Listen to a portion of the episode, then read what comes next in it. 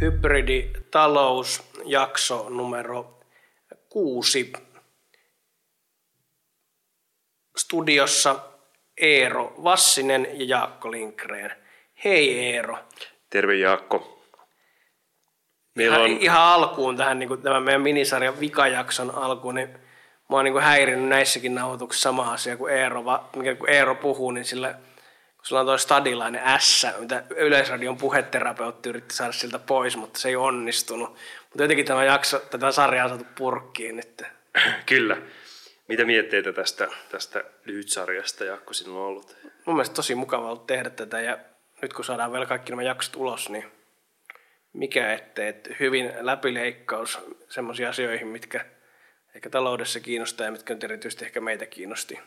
Kyllä. Kyllä joo, samat sanat. Tämä on ollut erikoinen tämä tuota, korona, korona-aika, se etätyöaika. Ja tuota, ollut ihan, ihan valaisevaa käydä näitä keskusteluita Kyllä. läpi meidän, meidän vieraiden kanssa, joista päästäänkin mukavalla aasinsillalla viimeisen jakson vieraaseen, eli Aleksandra Terman Londeniin. Ää, Aleksandra on, on Nordeassa advisory-tiimissä kova tekijä Helsingin pääoma ja oikeastaan siis pohjoismainen pääoma pääomamarkkinoilla. Joo, siis sinänsähän tämä kriisi on poikennut kaikista aikaisemmista talouskriiseistä sillä tavalla, että normaalisti se ydintalven pääomamarkkinalle on aiheuttanut pankkiirit itse. Niin, niin, niin, niin strukturoimalla liian pitkälle meneviä tuotteita tai muuten vaan niin kuin markkinaa ylikuumentunut. Jos me katsotaan niin kuin Suomen niin kuin finanssikriisejä, niin, niin ää, finanssikriisi 2008-2009 Suomessa, ää, ylikuumentunut markkina, dotcomi, Suomessa tietenkin vähemmän dotcom boomi kriisiä kuin Jenkeissä. Sitten 90-luvun pankkikriisi, no siihen nyt oli muutakin kuin pankit, mutta se nyt ehkä juontaa jotenkin siihen holtittomaan luotonantoon silloin 80-luvun lopulla. Jos näitä kaikkia oman elinaikani kriisejä tarkastelen, niin pankit on ollut näissä – keskeisessä roolissa tässä kriisissä. Totta kai markkina oli nyttenkin ylikuumentunut, niin, mutta ei niin, niin paljon, että se olisi kriisiä vielä aiheuttanut. Että siinä mielessä erittäin niin kuin mielenkiintoista kuulla, mitä pankkiiri tästä asiasta ajattelee. Oli ehkä, ehkä tota, ähm, niin, just, just, just niin kuin sanoit, niin tota, mitä, mitä, mitä kuulemme kuulemme kohta haastattelussa ehkä tarkemmin, emme spoilaa sitä mm. sitten sen enempää, mutta siinä on ehkä yllättävää niin kuin, markkinadynamiikkaan liittyvä asia, mikä ehkä yllätti pankkiirin itsekin. Joo, ja sitten myöskin mun mielestä oli äh, ennen tätä meidän jakson tekemistä, niin en ollut keskustellut tämän kyseisen henkilön kanssa, mutta mun mielestä niin kuin ehdottomasti olisi toivottavaa, että hän käyttäisi asiantuntijoina muissakin niin kuin talouselämää koskettelevissa jutuissa, koska ne pankkiirivieraat on tyypillisesti ne tietyt samat keski ylittäneet miehet hyvin usein, niin mun mielestä niin kuin erittäin positiivinen ja analyyttinen ja muutenkin mukava vieras. On, kyllä kyllä. Laitammeko vieraan Pistää, pistää pyörimään.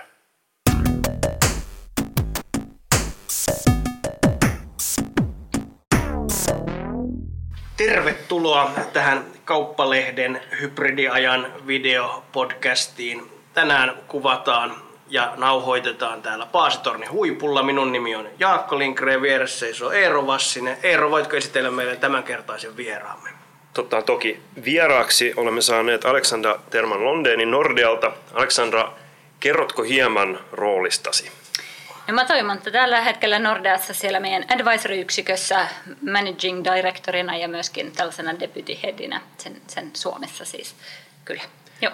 Ja niille kuulijoille ja katsojille, jotka eivät tiedä, mitä advisory-toiminta on, niin mitä, mitä käytännössä katsoen teette päivittäin? Hyvä kysymys. Joo, advisorissa tehdään siis erilaisia transaktioita. Me autetaan yrityksiä sekä yritysostoista, muissa pääomamarkkinatransaktioissa, osakeanneissa, tämän tyyppisissä fuusioissa, jakautumisissa, kaiken tyyppisissä transaktioissa, jossa, jossa, jotka yhtiöt tekee.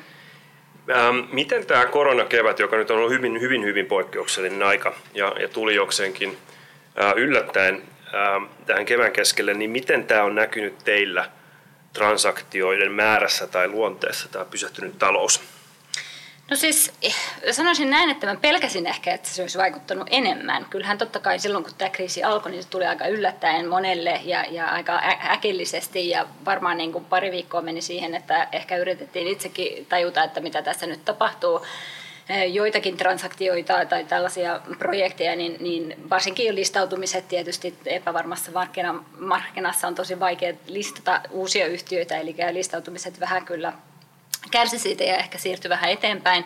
Mutta sanoisin myöskin, että kyllä meillä kiirettä tälläkin hetkellä on, että paljon monta transaktiota oli sellaisia, jotka jatkettiin ihan normaalisti kyllä ja ollaan edistetty. Plus, että tietysti sitten tuli uuden tyyppisiä tilanteita ja uuden tyyppisiä transaktioita, joita nyt sitten työstetään tässä, tässä tai ollaan työstetty ja työstetään parhaillaan tässä kevään aikana.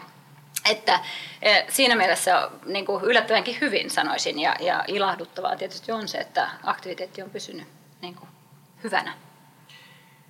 No miten vertaisit omasta perspektiivistä kriisejä, eli edellinen oli se finanssikriisi 2008-2009 täällä Suomessa verrattuna siihen kriisiin, nyt ainakin rahaa pitäisi olla enemmän, kun silloinhan se oli myös pankkirahoituksen kriisi, niin miten itse näet nämä nämä kriisit? Mitkä on näiden eroja ja yhdistäviä tekijöitä? No, no toi on, on varmaan suurin se just, että pankkien tilanne ja, ja niin kuin osallistuminen tähän kriisiin on ihan erilainen. Silloin viimeksi niin oli vähän pankkien ajama kriisi ikään kuin ja nyt, nyt pankit on lähtökohtaisesti aika vakavaraisia pystyssä olevia, jotka ainakin halutaan itse ajatella, että me enemmänkin niin kuin osallistutaan siihen niin kuin ratkaisujen löytymiseen kuin, kuin se, että, että me aiheutettaisiin mitään.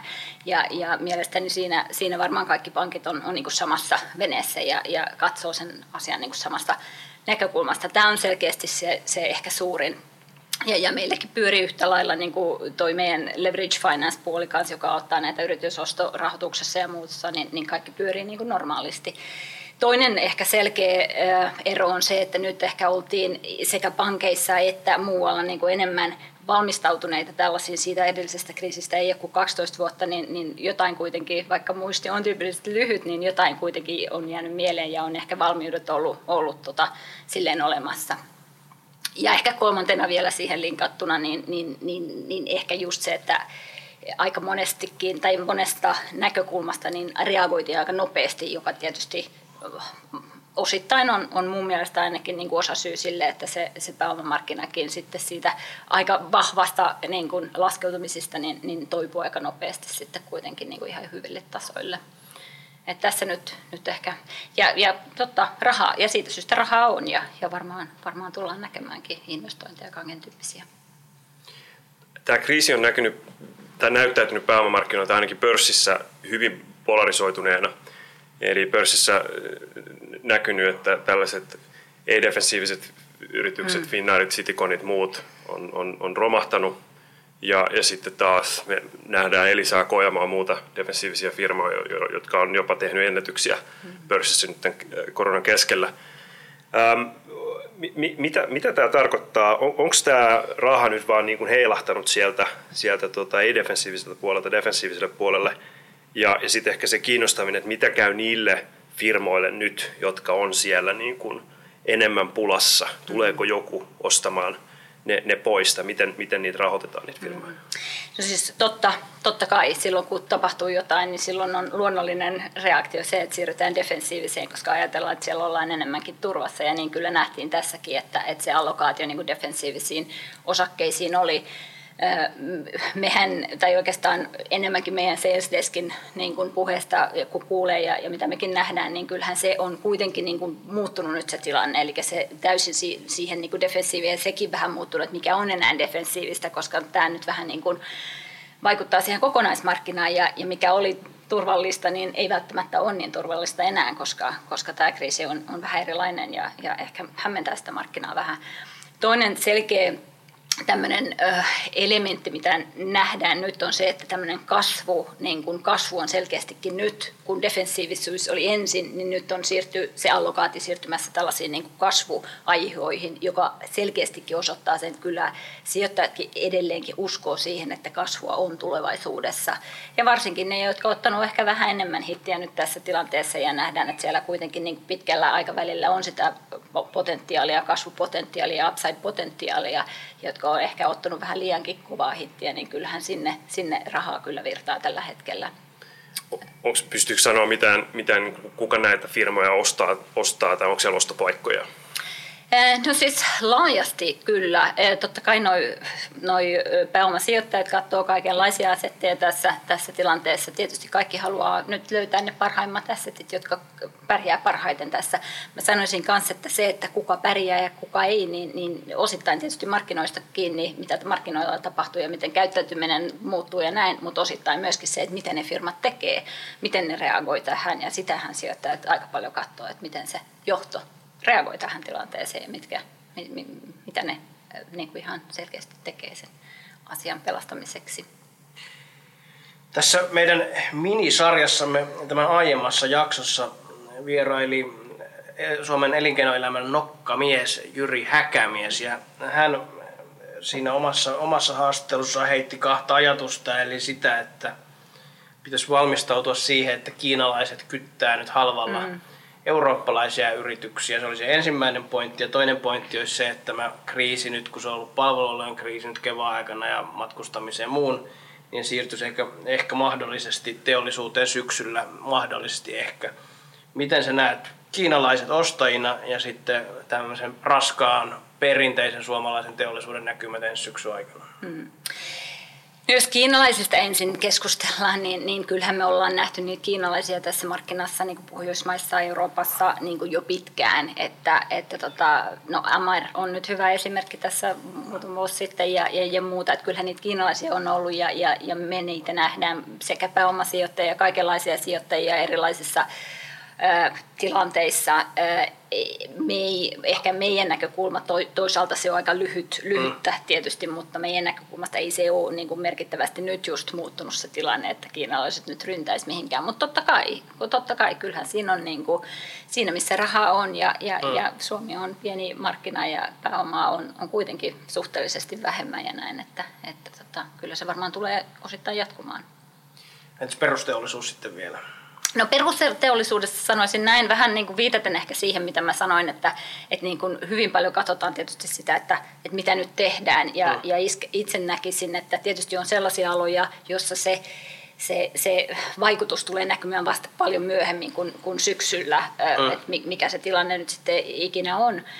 Varmaan Q2-julkistukset, mm. tulosjulkistukset tulee olemaan semmoinen aika kriittinen, niin kuin, että silloin nähdään vähän, että mihin noi, noi tilauskannat on menossa, miltä se näyttää, koska visibiliteettihan on tosi tosi lyhyttä. Ja mm. kuten ollaan nähty, niin aika monessa yhtiössä niin, niin, niin johto on vetänyt kaikki tulos, tällaiset guidanceit pois ja, ja ei nekään näe, mm. että, että tota, sehän lisää sitä epävarmuutta. Totta kai kun, kun yhtiö ei itsekään tiedä, niin, niin silloin markkinatkaan ei tiedä ja näin. Että, että kyllä ne Q2 varmaan, se ei tule olemaan se niin kuin absoluuttinen viimeinen, mutta se on yksi elementti siihen epävarmuuteen, jossa saadaan varmasti lisätietoa sitten siitä, että mitä, miltä se tulevaisuus sitten näyttää. Miten teillä Nordian, Nordian Advisory-tiimeissä niin kuin näyttäytyy tämä kriisi? Meillä on ollut nyt, nyt pitkä, pitkä tota, nousukausi takana, niin muuttuuko teidän palvelu, tai sanotaan kysyntä teidän palveluille, että nähdäänkö me vaikka enemmän osake anteja syksyllä tai talvella ensi talvella, miltä se mm. niin kuin tulevaisuus näyttää siinä no, Jos ihan tästä Suomen näkökulmasta katsotaan, niin lähtökohtaisesti mä sanoisin näin, että yhtiöt on, on aika hyvässä kunnossa, tasekunnossa. Äh, niin kuin aika harvalla on niin kuin sellaista absoluuttista kriisiä, totta kai kassakriisiä ja tällaista saattaa tulla, mutta tällaista niin kuin equity-kriisiä, niin, niin Eh, mutta totta kai, eh, kyllä, jos tämä, varsinkin jos tämä kriisi vähän pitenee ja, ja niin kuin näin, niin, niin, niin totta kai niitä varmaan niin osakeantia tullaan näkemään. Nyt on muutama markkinoilla, varmaan syksyllä tulee, tulee enemmän ja kyllähän meidän suositus jopa yhtiöillä on se, että, että ehkä ajoissa jotain, että ei ajauduta siihen, että, että nyt yhtäkkiä huomataan, että pitäisi tehdä jotain ja se on ehkä vähän jopa liian myöhäistä. Ja uskoisin myöskin, että, että sijoittajat kyllä arvostaa sitä, että ollaan ehkä pikkasen niin kuin varovaisemmalla puolella nyt kuin, kuin ehkä aikaisemmin. Eh, sen lisäksi haluaisin kuitenkin sanoa, että, että kyllä mä toivoisin ja uskoisin, että myöskin tullaan näkemään sellaista niin kuin kasvuun liittyvää pääoman keruuta ikään kuin, että, että ei pelkästään niitä niin kuin, eh, tällaisia niin kuin defensiivisiä harjoituksia, vaan enemmänkin myöskin tällaisia, että aika moni yhtiö, jolla on vahva tase, niin nekin näkee niitä tavallaan mahdollisuuksia nyt tehdä liikkeitä ja ehkä tulla vieläkin vahvempina ulos tästä, tästä tota, kriisistä. Että, tota, et sekä että varmaan, mutta varmaan enemmän kuin, kuin mitä tässä nyt viimeiset kaksi vuotta ollaan nähty. Joo. Kiitoksia. Kiitoksia. Kiitämme haastattelusta ja toivotamme hyvää alkanutta kesää ja ehkä ne sumuvalot vaihdetaan taas pitkiin valoihin myös pankkisektorilla jossain vaiheessa. Kiitos Kyllä, paljon. kiitos paljon oikein hyvää kesää teillekin. Kiitos. Kiitos.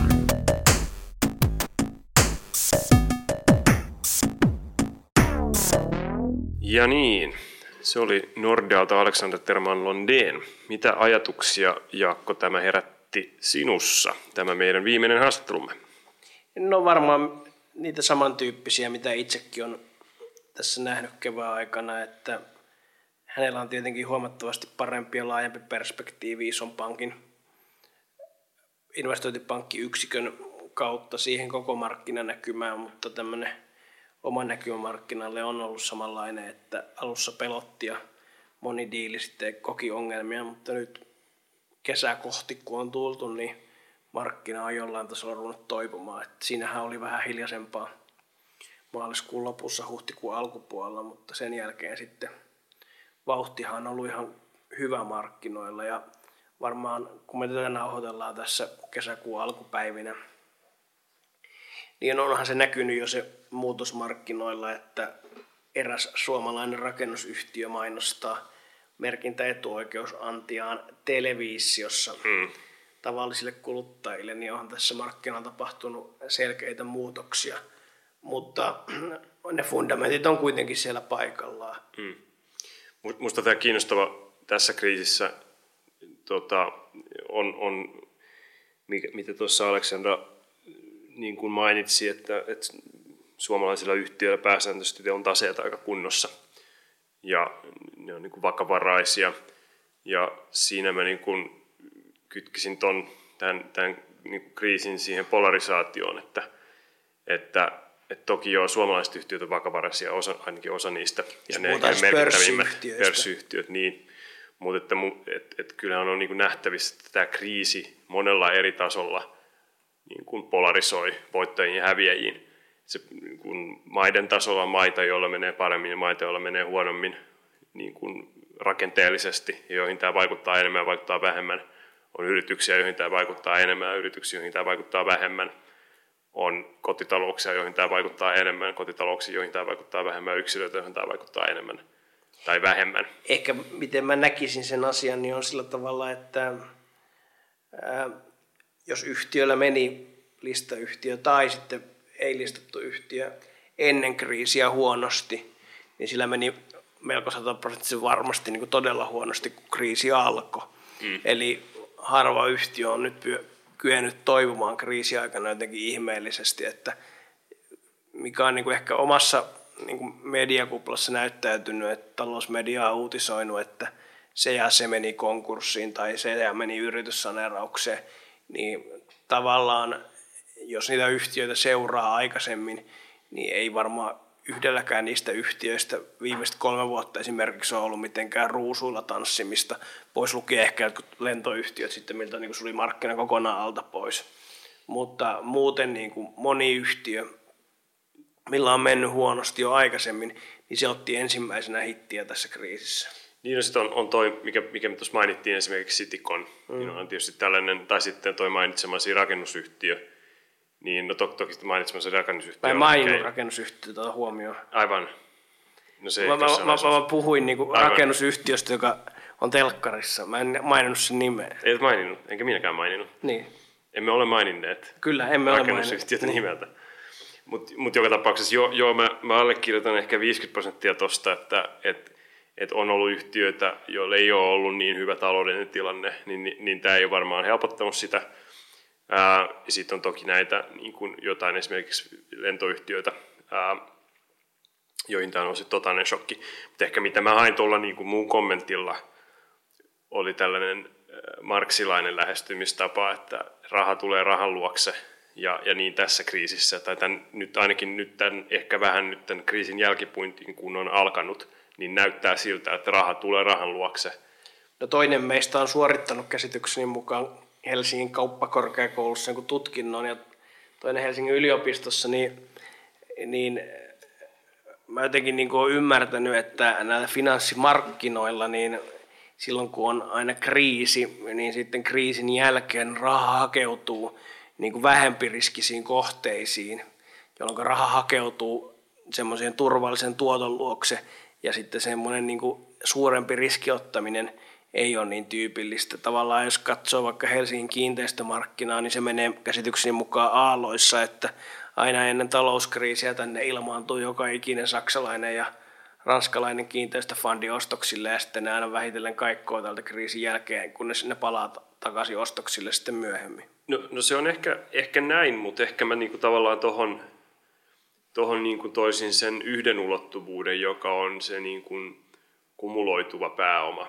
Ja oh. sehän muuttuu ajan yli ja on muuttunut Suomessa. Eli, eli, eli ihan, jos katsoo vaikka pankkien taseita, mitkä, mitkä, mitkä Aleksander tuossa myös mainitsi, eli kun katsoo ennen niin finanssikriisiä edeltävää aikaa, että kuinka paljon pank, niin mikä oli pankkien vakavaraisuus ja mikä se nyt on, niin, niin se taitaa olla jotain yhden suhde kolmeen niin kuin nykypäivän eduksi.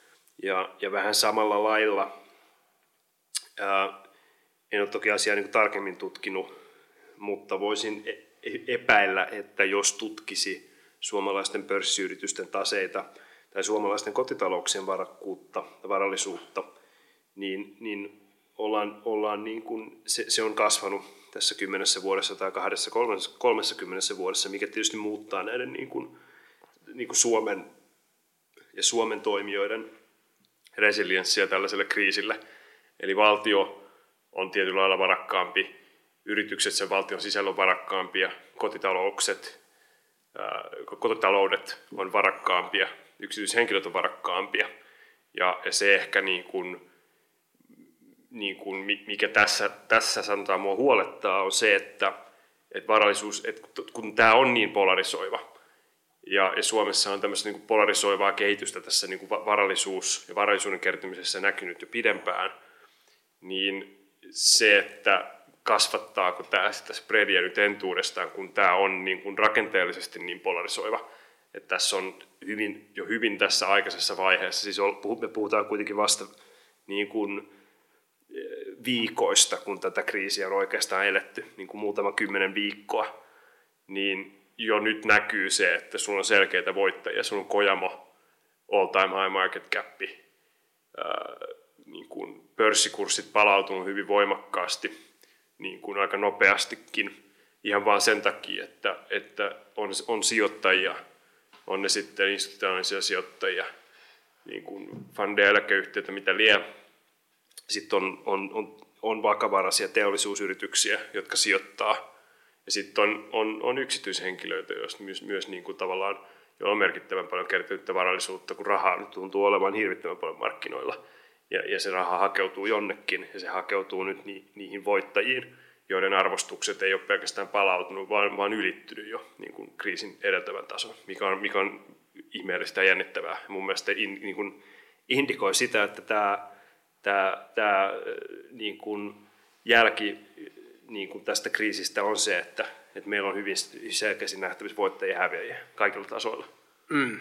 Ja se, että mitä, mitä, mitä tuossa niin kuin aikaisemmin sarjassa mm. puhuttiin, puhuttiin ja tässäkin kosketettiin tätä niin kuin kiinalaisten sijoittajien roolia ja Kiinan ja Yhdysvaltojen ja Euroopan välistä dynamiikkaa, mm. niin ei pelkästään valtiotasolla, vaan tämmöisellä niin kuin talousaluetasolla mm. tämä jakaa voittajia ja häviäjiä.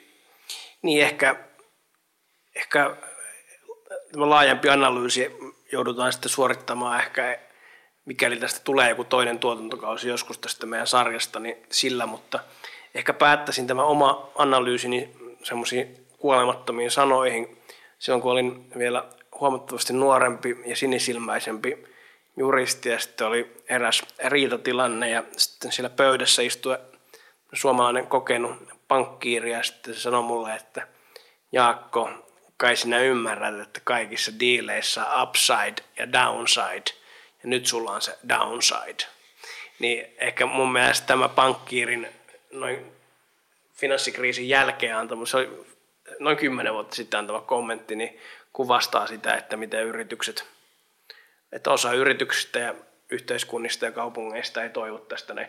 Toki sitten myös ehkä niinkin päin, että jos olet koskaan käynyt Suomen maaseudulla, niin elämä siellä ennen koronaa ja elämä korona-aikana tai sen jälkeen, niin siinä niin kuin merkittävää muutosta kaiken kaikkiaan ei tapahtunut.